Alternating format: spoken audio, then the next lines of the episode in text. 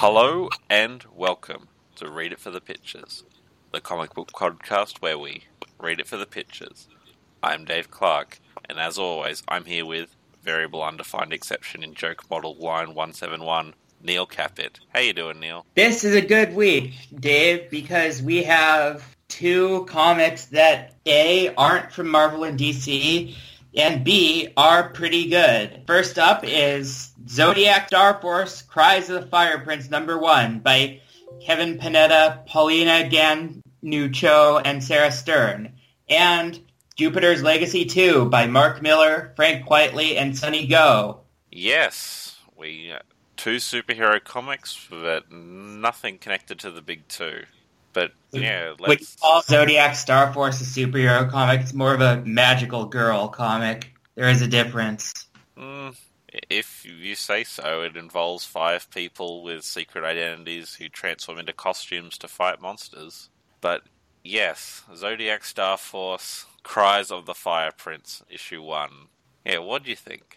I picked this because I had read and enjoyed the first miniseries that introduced the ca- characters. I enjoyed the first one both for the story and the art. I mean, it's basically like a, a more complex, more serious, more angsty version of a magical girl show like Sailor Moon or okay, it's nothing like Mad Madoka Magica because it's not really an outright deconstruction in Lovecraftian territory. I mean, they play it pretty straight. They just go into a bit more depth than you'd expect. But it's still, I still enjoyed this. Basic premise, five teenage girls with magic powers and identities based on the zodiac constellations. This one is the second mini. The band's back together and the enemies, the mean girls with magic powers, are back to plotting a new scheme of revenge. And this the artist, Paulina Ganucheau, I hope I'm saying it right. She's done did the previous series and a comic called Another Castle, which was that was something from I believe Boom. That no, it was from Oni, but it was a similar thing with like a princess saving herself and fighting baddies with ninja abilities. This does seem to be kind of reclaiming the girly tropes from the kind of get cultural ghetto they're in. Since I've been doing my My Little Pony Friendship is Magic marathon, I've had to reconsider a lot of things about these girl show tropes that I previously kind of reflexively looked down on. So yeah, you somehow found yourself in a position where you needed to watch My Little Pony for work. I well, I out of the interest of keeping my work life and my podcast life separate, I won't go into details, but yes, I did start with that intent and I ended up watching the whole thing because I was genuinely enjoying it. And I have to whenever I felt like this, oh, this was too cutesy and saccharine for me, I had to ask myself, like, why am I so awkward saying the name Twilight Sparkle when without a shred of irony and full confidence, I can say the name Big Boss?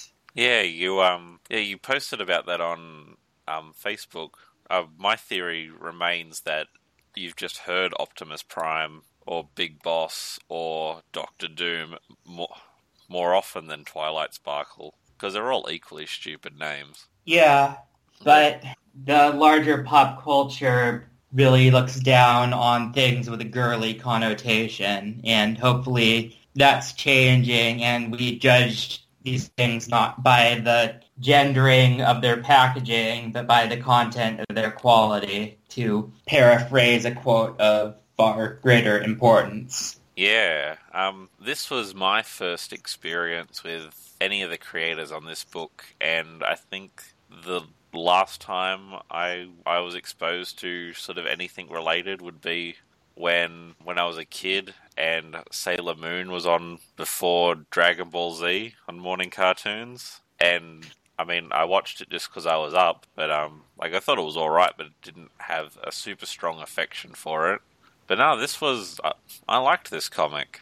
Um, a few weeks ago we did a um, that um, Betty and Veronica Archie comic that was done by a traditional superhero artist. And now we have a superhero comic done by something close to a Archie house style, or the old Archie house style.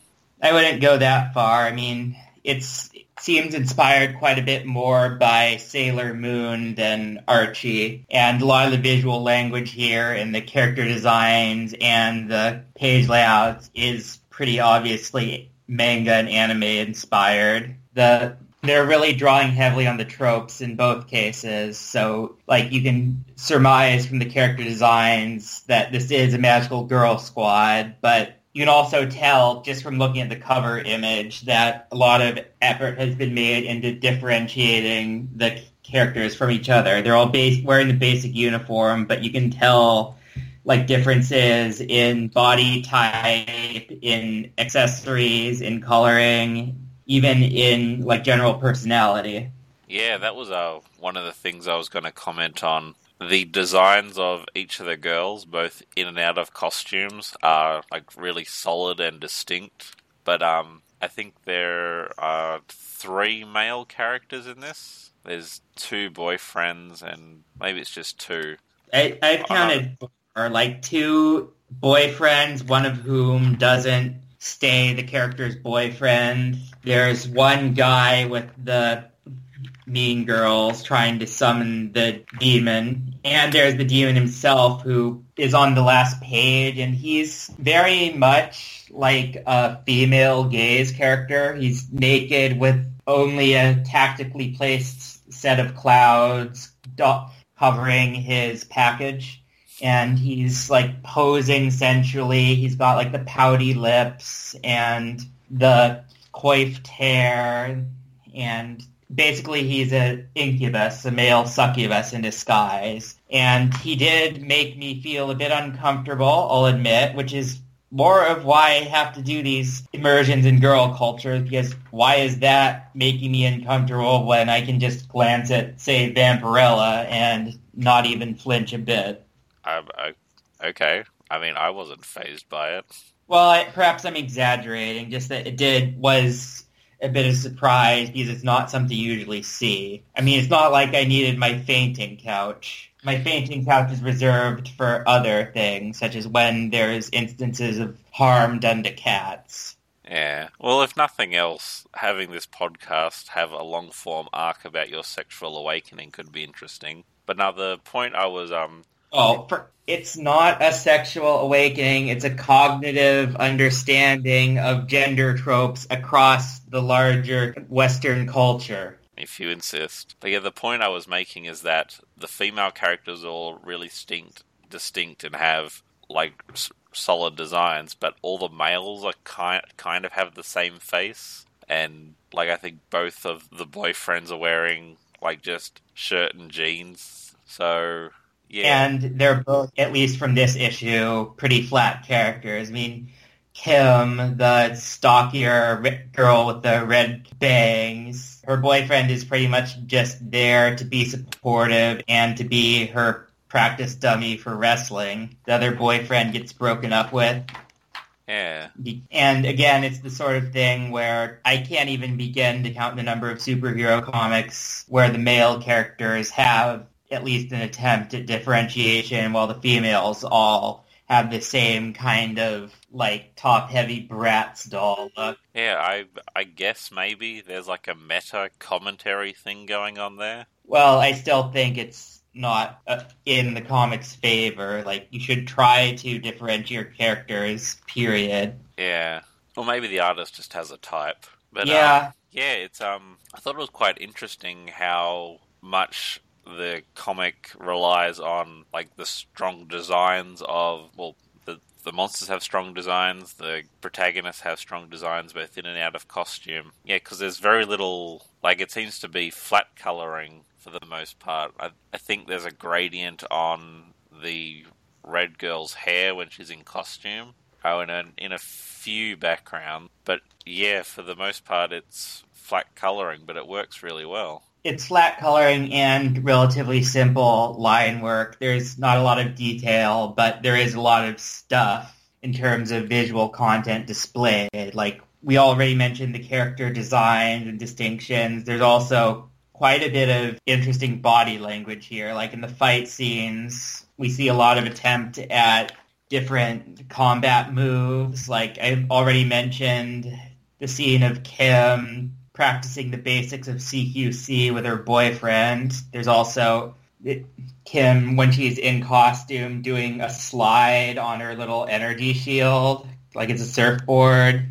And Molly, the girl with the long dark red hair, doing a sliding tackle against one of the monsters. Yeah, there's a lot of strong body language throughout, and especially in the fight. But one of the disadvantages that comes from having like it's everything's very simplified is that it looks a little bit empty when we get to panels that don't have background. I see they've used, they use speed lines a lot to try and compensate for that. I'm not sure it always works, but yeah, it's it's not like they're just leaving backgrounds blank. No, there is like it's done. There seems to be like an intent because it correlates with like action happening and wanting to draw focus to certain things. But I don't know, maybe it like the images could be cropped differently.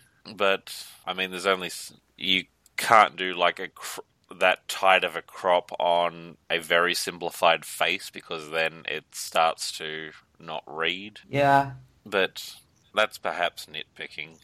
I do like the monster designs though. They're basically big wads of black goo with appliances for heads. Like there's this hulking monstrosity whose big core is a washing machine, and there's this kind of quadrupedic dinosaur thing with a blender for a head. It's pretty clever. Yeah, it's kind of a, like an interesting way to approach the designs because there's like a unity to them, but also you could imagine like more elaborate, interesting ones in in further issues. Well, it's always good to have that kind of baseline aesthetic with a lot of differentiation. You also see that with the Zodiac Starforce designs, the same color pattern with different accessories and arrangements of the clothes. Yeah and also they're named after zodiac signs, but there's only five of them on the team, so I imagine at some point there'll be seven more introduced. The previous story had a lot of world building with like the background of Zodiac Starforce and the surprisingly tragic history behind previous members. This is very much a trope heavy comic, but it's also done a really good job like setting it up so that it doesn't feel like they just filed the serial numbers off of something existing. Oh, whatever could you be referring to? I don't know, but not this. Are you insinuating that I'm giving a compliment that's a backhanded one towards something else? Why would I ever do that? When have I ever done that? Yeah, but yeah, this this was good. It, um, like yeah, solid body language, solid designs. The, the story was is uh, sets up a fair bit as well. There's also that check-in in with Savvy page that's just kind of a funny intermission, which is just Savvy, the red-headed freckled girl, feeding her turtle Hellboy, which is also a nice little nod to the fact that there's a Dark Horse comic. Oh yeah, is that is this like just a short page that's a non sequitur, a reference to anything? I don't think so. I think it's just a, an overly long joke. Like you wouldn't need a full page to do show a girl feeding a t- turtle unless you were trying to do it for comedic effect. Or maybe there's something in the third panel that is paid up, is setting up a twist in the coming issues. You think Hellboy the Turtle has some kind of evil scheme in mind? Perhaps. Oh, and um, when we were talking about um Lilith Dark a few weeks ago, um, yeah, and we talked about how like they'd use spot blacks, but in a way that didn't quite hold together. This is quite the opposite. The spot blacks are very deliberate. Like in the scene where the bad girls are doing a seance, it's used to um, communicate like the light coming out of their little pentagram thing, and it's used as well as the cloaks kind of having that spot black cover shadow covering half their faces until they remove it. Yeah, and the monsters have got it on them to establish form. Yeah, it's Yeah.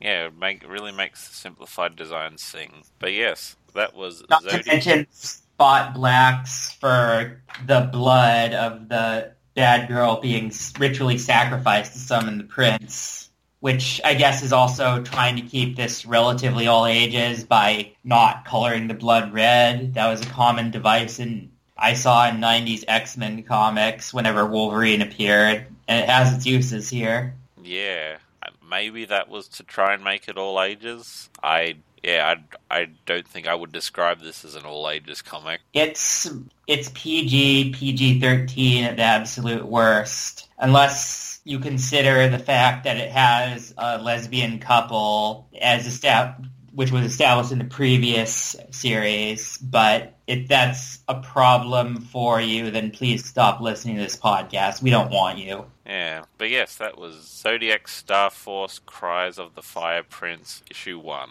But yes, now we move on to Jupiter's Legacy, volume 2, number 5. Quite a mouthful. Well, you were very fond of this comic, right? To the point of going back and getting all the other issues. Yeah, when you picked this one out, it was one that I'd been meaning to get to because Frank Quitely is my boy. I um I read all of the previous volume and before recording today today I read all of this volume. Where I think you just you've just read this vo- issue out of the whole story. No, I've been reading the whole thing. I never overlook a Frank Quitely comic. He is my boy too.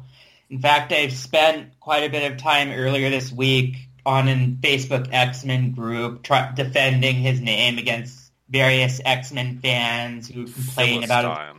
Yes, of course. They're going on about, oh, his fa- characters are so ugly, their faces, ugh. When, I mean, it's the little line work he does. It's it doesn't look quite like the typical Jim Lee faces you'd seen that are perfectly smoothed over. It actually has a lot more character to it, more emphasis on actual head structure and facial muscles than you'd see with the complaints are especially over the female characters and he doesn't draw doe-eyed Bratz dolls. So of course there's going to be complaints from fans whose knowledge of art and comics begins with Jack Kirby and ends with Jim Lee. No offense to either of them. I just don't think the typical X-Men fan, as also evidenced by the constant bitching and moaning about his, Frank Quitely's cl- writer collaborator on that book, Grant Morrison, has a lot of knowledge of things outside the X-Men. Anyway, I Yeah, as much as I enjoy um, this podcast turning into a subtweet at all the people you're mad at on Facebook, this is a pure Frank Quitely love area. exactly. Sorry. Yeah, this um, yeah, cause because I read all five. Have you like read the previous issues in this volume? Yeah, I read all of both Jupiter's Legacy 1 and 2 because of Frank Quitely. I mean, it the writer Mark Millar pre was the one who helped Quitely get his name on that Authority series way back when. Wasn't he? A Yeah. I thought he was established before the Authority. Might have been like he did Flex Mentallo with Grant Morrison, and he also did that JLA Earth 2 graphic novel that was really awesome. But that seems to be around the time when he came to prominence, and since his work takes so long to do, it's always a tremendous treat to see it. He's like Geof Darrow in that regard. Like Geof We talk- or Halley's Comet. Well, you still want to be struck by it. Yeah. Um, trying to focus the discussion on this issue because I imagine we could go on forever. There's um, Well, just thank our lucky stars that, unlike other Mark Millar comics, the script does not include booby-trapped womb at any point.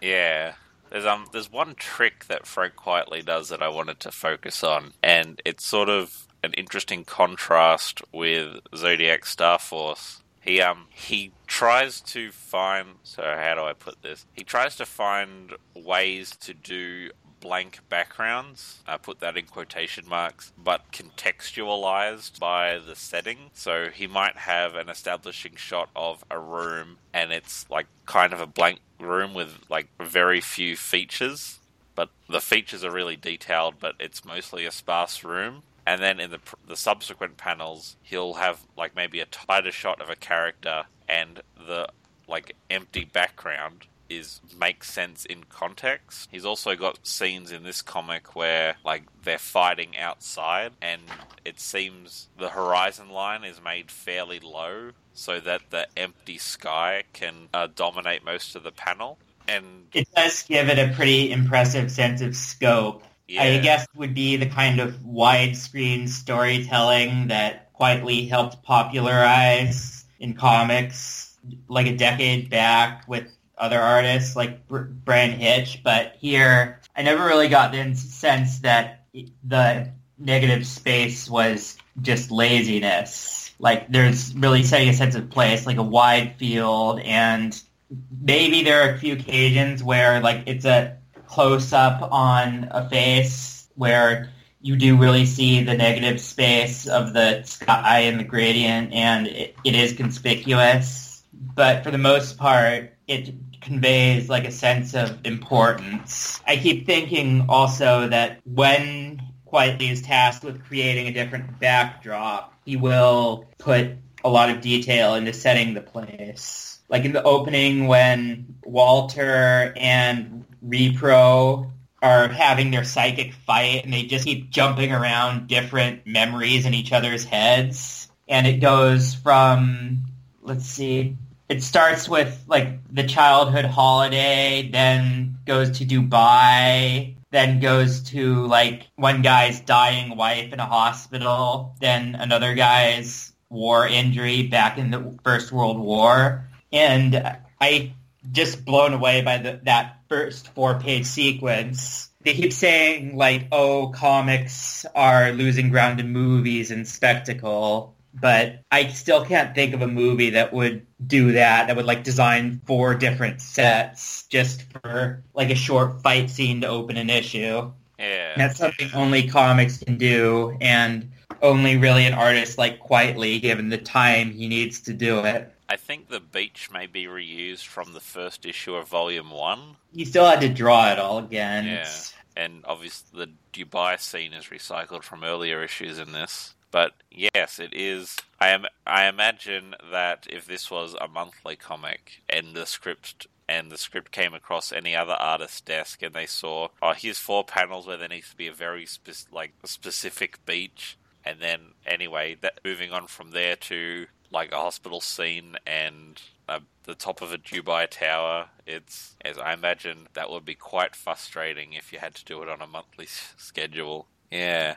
Um, but yes, about the big empty spaces that are set up deliberately, they it seems like they're designed to contrast with really dense detail in places. That's a good point. Like There's a lot of figure detail, not not on faces, on hairstyles, on clothing. Even the characters wearing costumes, like you can see everywhere where it's stitched. yeah, and like wrinkles in the Every fabric. single- yeah, I guess the sort of like perfect distillation of that like design trick that Frank Quitely's done in all his work are these robot guards. They like they're fairly early in on the comic, and they're similar to the robot designs from We Three. How they have the um, they've got like big smooth like shells, but since that's one of my favorite comics ever, I did appreciate that. yes, it There's also that scene where the kid Jason is being captured by this large, like insectoid robot, yeah and you see that's the one I'm talking about. Yeah, it's got these big smooth shells, but underneath it's got super tiny, meticulously detailed like machinery. yeah, you see all the shafts and wires and wing nuts. It's very all the treads on the tires for the part that's wheeled. It's amazing just for what's basically a henchman that'll be easily destroyed. Yeah, and the like the really dense detail plays against the really smooth blank like shell of it, and it's a very interesting contrast, and it's used all throughout. Like you get like a face with tons and tons of detail against a, a blank background that's set up and established. Would that be kind of the opposite of what we saw last week in Shaolin Cowboy, where there were relatively simple figures but unimaginably complex backgrounds? Yeah, I guess in a way. Like I well, comparatively, Geof Darrow doesn't let up, and every single bit of the page is filled with all sorts of detail and jokes, which like it like was interesting, and I like I liked it, and it's his own its aesthetic. But this is something different. But this is like it's different. It tries to sort of have like areas for the eye to rest throughout. Yeah, Oh, and there's one more trick I just sort of noticed as we were going through this about Yeah? about the widescreen panels is they try he tries to set it up so that your reading direction changes as you go through them. Mm. Like I'm looking at uh, on Comixology, it's page twelve. I'm reading it physically, so Ooh. But yeah, it's the scene where um, the main guy and the big bad guy are fighting.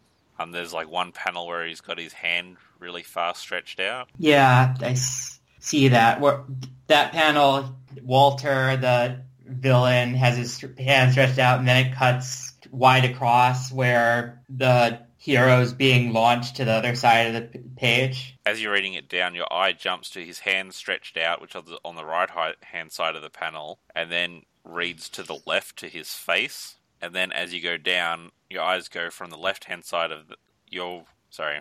So you've read that panel from the right to the left, and then as you go down, you read from the left, which is Walter again, to the right, which is the hero, like being blown away. And then as you turn the page, your eyes on the right at the hero and reads to the left over to Walter. And then, like, the next panel read, or the next two panels read left to right. And then the panel after that reads from right to the text box at the left. And I think that's the trick to making this widescreen panels work. Often, when um, other artists do the widescreen panels, it's it's almost an, a way just trying to ape movie storyboards, which like obviously movie frames don't have to be designed with composition on a page in mind, True. but this sort of gets the eye to dart like from the right to left across one and from left to right across the other and So it's kind of a zigzagging pattern downward. yeah where if you're just like from left to right on all of the panels it would yeah seem kind of like repetitive and lazy Yeah. Also, apart from like the, the the scenes with the girl who can shrink down to really really tiny size, Yeah. if, as far as I understand it, there are no speed lines on in this comic. Apparently, that's just a thing Frank Quitely doesn't do. Well, he conveys motion in a lot of other more subtle ways. Like it's entirely in the context of the environment where Yeah. There there's a scene where Walter is fighting Repro and, during the psychic fight and interrupts it by dropping a car on him. And you can see like the parts of the car, all the bits and pieces of glass and metal, it moving away from the impact zone. Oh yeah, the car's positioned in such a way that it reads like it's about to fall over, and so, but because it's like upright, about to fall over, it gives a sense of it's that specific moment in time. Yeah, there's a a lot of ways to sort of es- like that are that establish motion in this that are ah mwah. There's also, I would be remiss if I didn't mention this one sequence with Chloe and Brandon, the siblings fighting on Mars, and it just starts top of the page. They're on the barren wasteland. The there's four panels on the page. The middle two are the people back on Earth, just marveling at this. And then we see back on Mars, there's just an impact crater with like a huge meteor concave indentation with Chloe standing and Brandon lying unconscious. And it's really effective because all the violence that happened is just left to the imagination. Like, obviously, she easily won that fight and beat him like a baby seal, but we just see the before and the after. Since a lot of comics is about that kind of events between the panels, I thought this was a particularly brilliant way to show it. Also, I I knew I promised I wouldn't talk about previous issues, but there's a scene in an earlier one where it cuts back and forth between a conversation and some action. It was the kid going up against the um, superhero bodyguard in Dubai, and like the shots from the action give a very very clear sense of timing. Like it so, and with the conversation cut between them, it, that timing also like corresponded over to the conversation, and yeah, it, that was a cool trick. Yeah.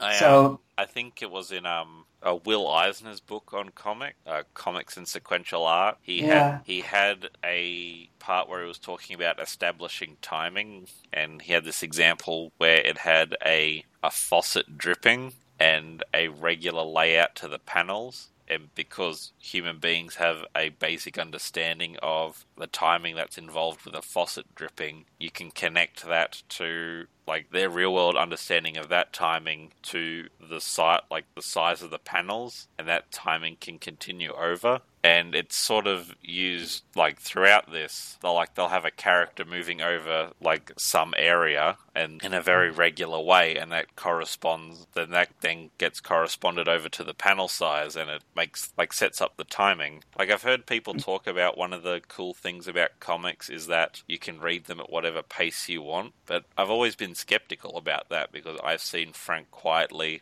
go to crazy lengths to like build panels in such a way that you read it at the speed that he wants you to read it. Well, that's why we're reading him because he's such a master of the form and it, he sells everything in this script, even the ending, which is the status quo returning and being celebrated in a series that prior to this was all about challenging the status quo. Yeah, this whole Jupiter's Legacy story has been about politics, but yeah, it doesn't have any particularly complex idea like political ideas. It's Well- like no more com like politically insightful than the LEGO movie, which while fun is hardly a political manifesto.